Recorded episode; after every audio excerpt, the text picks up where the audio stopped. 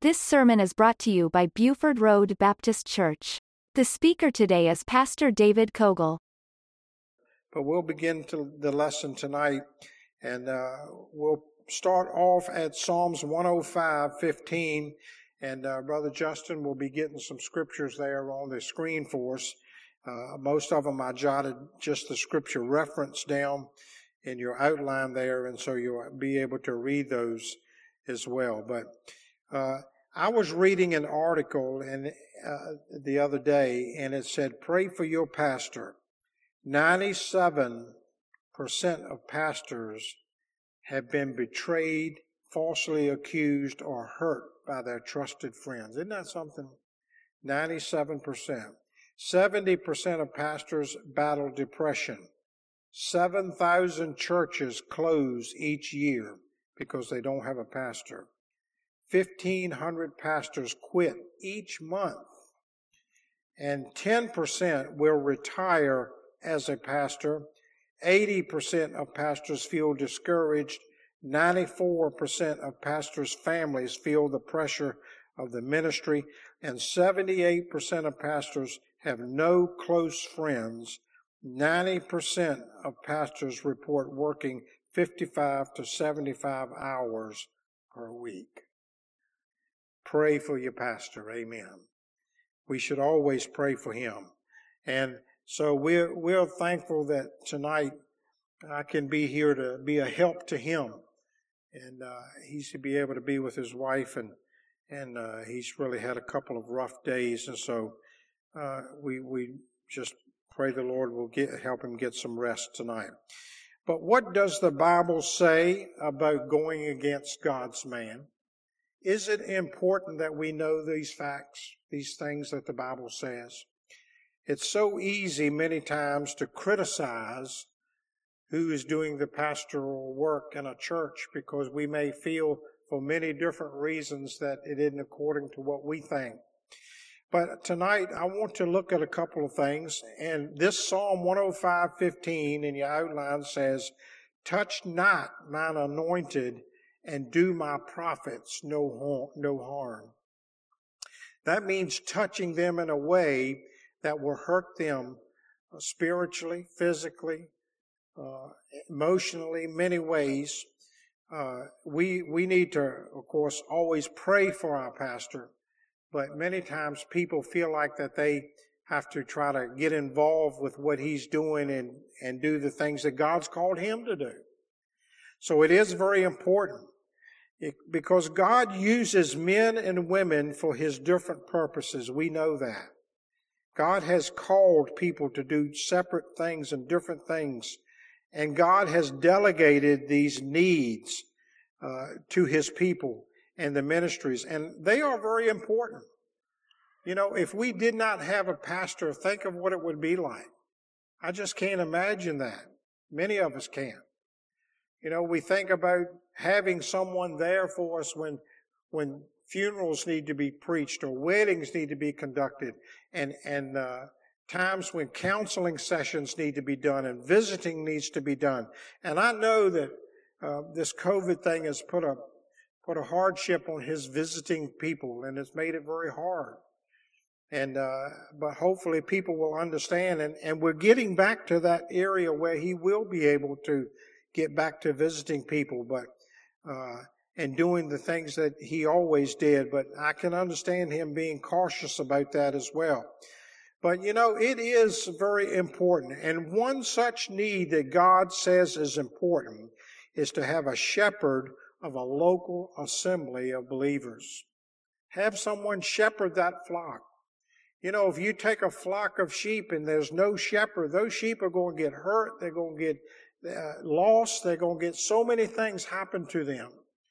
But I'm so thankful that as a flock here at our church, we have a good shepherd. Amen. A, a man that, that not only preaches the word, but he cares about each and every person. He's concerned over them. He wants to know what's going on in your life, and that's very important. Uh, I, I, left those two areas blank in your outline. That man is called a what? A pastor and a preacher. A pastor and a preacher. You know, I guess some churches have a pastor, but maybe they don't have a preacher. I don't know if you understand that. Some people, some churches have a preacher, but they don't have a pastor. You see, that job, even though it's, it's a job together, uh, it's, it's, it's one thing to get up and preach God's word from this pulpit, but it's another thing to pastor the people. And that becomes more involved. A lot of people think that all it is to the minister's job is when he steps up here to preach or teach. And it certainly isn't. That's only a small portion of the, of the ministry. And in fact, the majority of the time is pastoring. And most folks will never know what a pastor faces and what he has to hear and deal with continually on a continual basis. So I wonder what would make people talk against the pastor? What would make them uh, come up with something that they're going against God's man? And several of the things I thought about here tonight was maybe it's because of jealousy that they were not called to be in that position. Maybe it was they are not scripturally qualified for such a role of leadership. Or maybe is they just don't agree with how he's doing things in the ministry and are just having a belief that they that they can do a better job than their pastor. And I got news for you. If you stepped in his shoes for a little while, you'd probably be ready to step back out very soon. because that position is a God called position. You know, if you're in that position for the, any other reason than God called you to be in, then you'll find out very quickly it's not a pleasant thing. And it isn't anyway for the pastor. But many people feel like they can uh, talk against their preacher. And I want to show tonight that that's a very dangerous mistake to make. A very dangerous thing to do so. All throughout the Bible, there are examples how God dealt with those who rose up against God's man. And maybe he could get Numbers 12, 9 and 10 on there and, and look at that for just a minute. This was a particular instance here where Miriam and Aaron spoke against Moses. And we find that the Bible says, and the anger of the Lord was kindled against them, and he departed. And then verse number 10 says that, and the cloud departed off the tabernacle, and behold, Miriam became leprous. Brother Greg was reading about that leprosy and how they could pick it out. So Miriam became leprous, white as snow. And Aaron looked upon Miriam, and behold, she was leprous. What made her become leprous? Because she spoke out against God's man. So leprosy, we finding out, is a very, very rough thing, a very hard thing. You were you were cast away from your family. You had to only be in certain areas and until you were clean again. And so this particular thing fell upon this plague fell upon her because of of speaking against God's man. All right, look at Numbers 21 verse 5 and 6. And here we find the people of Israel spoke against uh, Moses. They really spoke against God as well. But Numbers 21 verse number 5, the people spake against God and against Moses. Wherefore have you brought us up out of Egypt to die in the wilderness? For there's no bread, neither is there any water. And our soul loadeth for this light bread. So they were complaining that they were out here in the wilderness. And then it says in verse number six, and the Lord sent fiery serpents among the people and they bit the people, and look what happened. Much people of Israel died. You know, that would have been totally unnecessary. Totally unnecessary that they die if they'd only said, trusted the Lord God that he knew what he was doing with Moses. And so, you know, I don't like serpents to begin with. I can't imagine the fiery serpents. Maybe they were just poisonous serpents, meaning fiery. I don't know. Well, one thing is for sure, when they bit them, they died. And so that once again came because they spoke against God and they spoke against Moses. Now I want you to notice this instance when Korah and over 250 others spoke against Moses and Aaron. Numbers chapter 16, verses 2 and 3. And then we'll jump down to verse 31 and 33. They rose up before Moses and certain of the children of Israel, notice 250 princes of the assembly, famous in the congregation and men of renown. It, didn't make a difference because they were well known, they were liked, those type of people. You know, even in our churches today, we could, we may be people in the church that are favored by a lot of other people and they have a lot of friends and all of this other thing, but it still we shouldn't gives gives us the right to speak against God's man. Notice verse three. And they gathered themselves together against Moses and against Aaron, and said unto them, Ye take too much upon you, seeing all the congregation are holy, every one of them, and the Lord is among them. Wherefore then lift ye up yourselves above the congregation of the Lord. So they're saying, you know what? You're not doing what you should be doing. You, you're lifting yourself up. You're doing all these other things. And so what's going to happen because of that? A very strange thing took place. Look at verse number 31 and what happened here. And it came to pass as he had made an end of speaking all these words that the ground clave asunder that was under them. That means it, it opened up. In verse 32, and the earth opened her mouth and swallowed them up. and look what the Lord did. Their houses and all the men that appertain unto Korah and all their goods. And then in verse number 33, and they and all that appertained to them went down alive into the pit, and the earth closed upon them, and they perished from among the congregation. Wow. All of a sudden, the earth just opened up and took them all. Homes, everything. Everything they had. And you know what the Lord did? He sealed it up too. Closed it up. Why? Because they spoke against God's man. It's a very serious thing that they do here. Now, also let's look at 2 Kings chapter 2 verse 23 and 24 when the children mocked God's man. Elisha had been doing a work for the Lord. And then here we find that some children, really they were like teenagers. Not, when we see that word children, we think of little bitty small children, but these were like teenagers that were making fun here. He went up thence unto Bethel, and as he was going up by the way, there came forth little children out of the city and mocked him and said unto him, Go up, thou bald head, go up, thou bald head. It's not good to make fun of somebody bald, is it? And he turned back and looked on them and cursed them in the name of the Lord. And look what took place. There came forth two she bears out of the woods and tear forty and two children of them. So two bears came out of the woods and took care of business. Because why? They mocked the man of God. So it is a very serious thing. And history tells us that all through the Bible, that whenever someone came against God's man or even the Lord Jesus himself, some terrible things were going to happen to them. I've been around a lot of preachers in my day, and I have heard people making fun and saying things about, about preachers.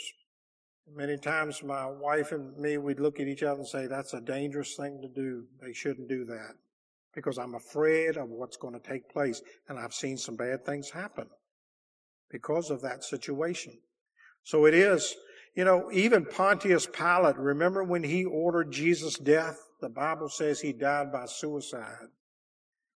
Judas, of course, betrayed our Lord Jesus and became so miserable at what he had done. Look at Matthew 27, verses 3 through 5, that, that uh, he killed himself. Then Judas, which had betrayed him, when he saw he was condemned, repented himself and brought again the 30 pieces of silver to the chief priests and elders. In verse number four, saying, I have sinned in that I have betrayed innocent blood. He knew he had done wrong. He knew he had done a bad thing. And they said, What is it to us? See thou to that. And he cast down the pieces of silver in the temple and departed. And look what he did. He went and hanged himself. So he knew he had done wrong. He had, he had, he had uh, betrayed the Lord Jesus Christ. I'm reminded of the two thieves on each side of the cross. Jesus was hanging there. You remember one thief railed on him, the Bible says.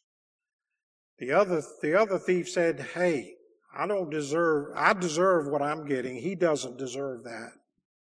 But I deserve what I'm getting. Lord, would you please have pity on me? And he says, Today you'll be with me in paradise. The other thief died, and he didn't have a chance to be saved because he went against God's, God himself. You know, David would not go against King Saul, even though David knew King Saul had done a lot of things wrong. David's heart was 1 Samuel 26 11. And he said, The Lord forbid that I should stretch forth my hand against the Lord's anointed. So even, even though he, he said, Hey, you've been wrong about several things and several times, he said, but still, you're God's anointed and I'm not going to do that. I'm not going to stretch forth my hand against that. And so David was blessed, of course, over and over again. You know, today there are many that don't have any fear or they don't have the respect that they should uh, for God's man. And I believe that the talking against him or the leaderships in the church over that, it, it just, it just hurts the church as a whole. So we need to be careful of that. Not that any of us here would do that tonight, but you know, we may hear some people down, down the road, who knows, and be able to share with them, hey, you know, I got, I got news for you. You better be careful because of what the Bible says.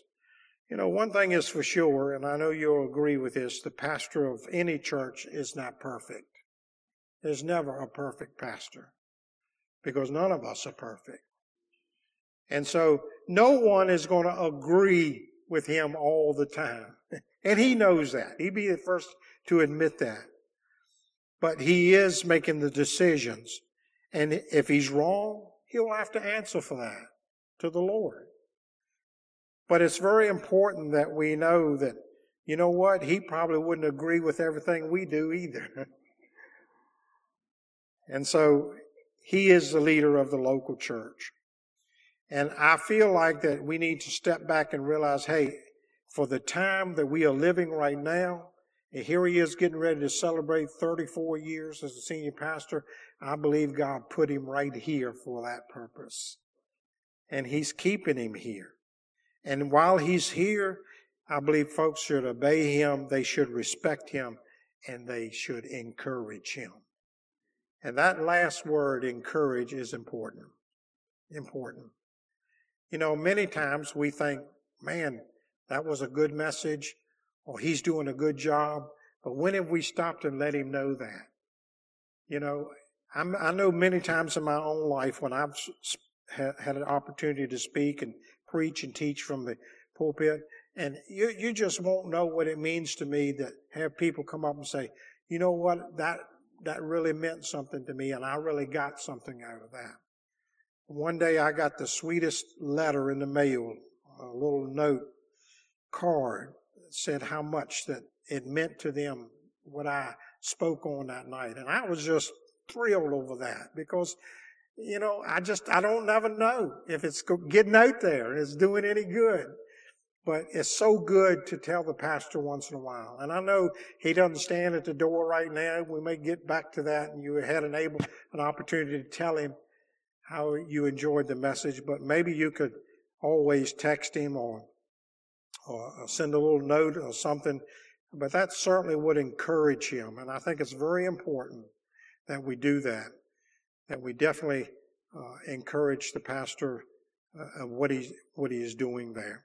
You say, well, what, what about, is there any situations that the pastor needs to move on or, or that the pastor is wrong or that the pastor, yes, there can be things like, like if you recognize that, that the pastor of a church is not preaching God's word, not, he's taking the word of God and he's, he's twisting it and he's making it say something else that it doesn't even say, and, or maybe he's not even preaching out of God's word.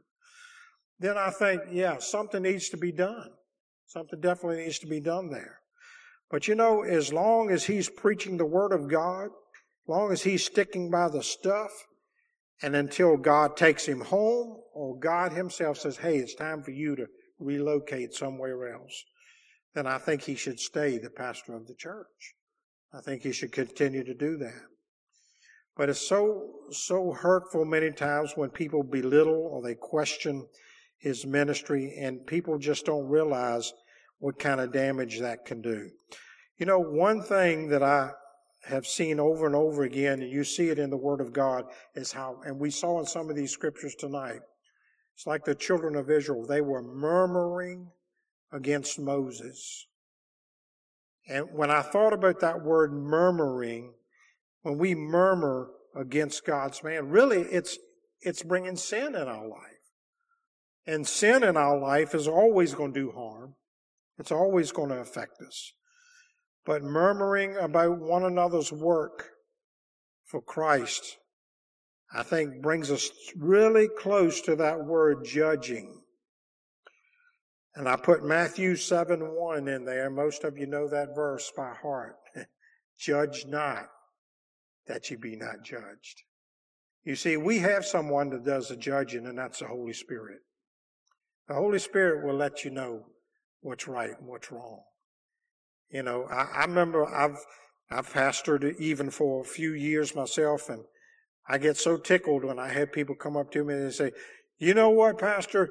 The, God told me to tell you." And I said, I stop them right there and say, "Well, you know what? I think God can tell me just like He told you. So until He tells me, we're gonna still go the way I'm going." Amen. But you know, that, that's many times we feel like we gotta judge someone. We gotta set someone straight. And like I said, if they're, they're not doing what God's called them to do, we'll know that. We'll know if they're out of line. But complaining about the pastor or any other church leader is certainly going to spread discontent among others, and it will sow seeds of discord. And I, I just put this reference in your, in your outline, I believe, Proverbs 6, 16 through 19. I want to look at those real quickly. It says, These six things doth the Lord hate, yea, seven are abomination unto him. A proud look, a lying tongue, and hands that shed innocent blood. If we stopped right there, we say, oh yeah, I, I, I know all of that. I agree with all of that. But look at this. A heart that deviseth wicked imaginations, and feet that be swift to run into mischief. So when we start imagining things that we feel like that we need to set straight, and then many times people will jump right on that bandwagon and run along to it. But look at this, a false witness that speaketh lies, and he that soweth discord among the brethren. You remember how that verse started off? These are things the Lord hates. I don't know about you, but I don't want to get on a list of things that the Lord hates. I don't want to get there because that can be dangerous. But division in a church will always hurt it. It will always hurt things trying to go forward for the Lord. And you know, it, it never ceases to happen. When the Lord really starts moving and things start happening, that's when the devil wants to get his foot in there. So pray that he don't do that. Pray that things don't do that. And that we're just going through some great services here. I ain't got over Sunday service yet. It was not a great service from beginning to the end. I just left full. And every service, people getting saved and joining the church. I mean, some great things are taking place. So the last thing we want to do is have any kind of discord going on. So when we talk about or we question the pastor of what he's doing, or even any of the leaders in the church, I thank the Lord for all of our teachers we have here, everything that they're doing, children's ministries. Praise the Lord for people that step up and do these things. Amen. And we should encourage them. But you know, another thought I want you to think about tonight, and that's this. if we leave here on a Sunday and we go out to lunch and we have pastor for lunch and we roast him with our family and our children around, you know, they're going to hear that. And they're going to come to a point where they lose respect for the ministry. They will lose respect, whether from the pulpit or the classroom. They will come to a place that say, hey, you know what? Evidently, my parents don't think too much is going on. They don't mind bad mouthing the preacher. So I don't feel like I need to respect him or listen to him as well. So that's a very important thing for us to remember as we go along in this Christian life as well. I want our children and our young people to grow up loving the Lord and wanting, loving our pastor and coming to a point where they, hey, I need to talk to him. I need to be, I need to have him minister to me. And, and, uh, you know, he's always reachable for these children and he loves, loves the young people and children in our church for sure. You know, I'm reminded of Aaron and Hur. Remember that when they were helping the man of God? They noticed that Moses' arms were, were directing the battle. And you know, if you keep your arms up for any length of time, pretty soon they just become heavier and heavier. And that's what was happening. His arms were starting to go down. And as they would go down, then the, the enemy would start winning in the battle. So Aaron and Hur noticed that. They knew that. And they were quick to rush and find support and a place for him to sit down. And then each one of them would hold up his arms and the battle would start to win. The victory would start to be there. And I, I want to say tonight that is something that we need all do, and that's hold up his arms. Hold him up. You know, he's the pastor of the church, but believe me, he depends on all of us too. He's looking for people to help him out as well. That's why when he called me, it wasn't a question of, well, it's a short notice, but who, that doesn't matter. I'm glad I'm here to hold up his arms tonight and help him out a little bit. And that's what we all should do.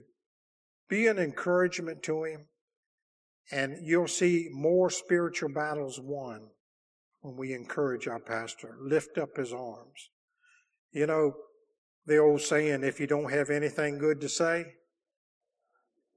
don't say nothing at all. That's a pretty good saying, isn't it? I mean, many times which I say, Lord, just shut my lips because I had a thought come across and it ain't gonna be no good. So just send that back where it came from. I don't need to speak it out. Amen. That's what the Bible says about going against God's man. You listen to Pastor David Cogle. For more information, visit our website at BufordRoadBaptistChurch.com.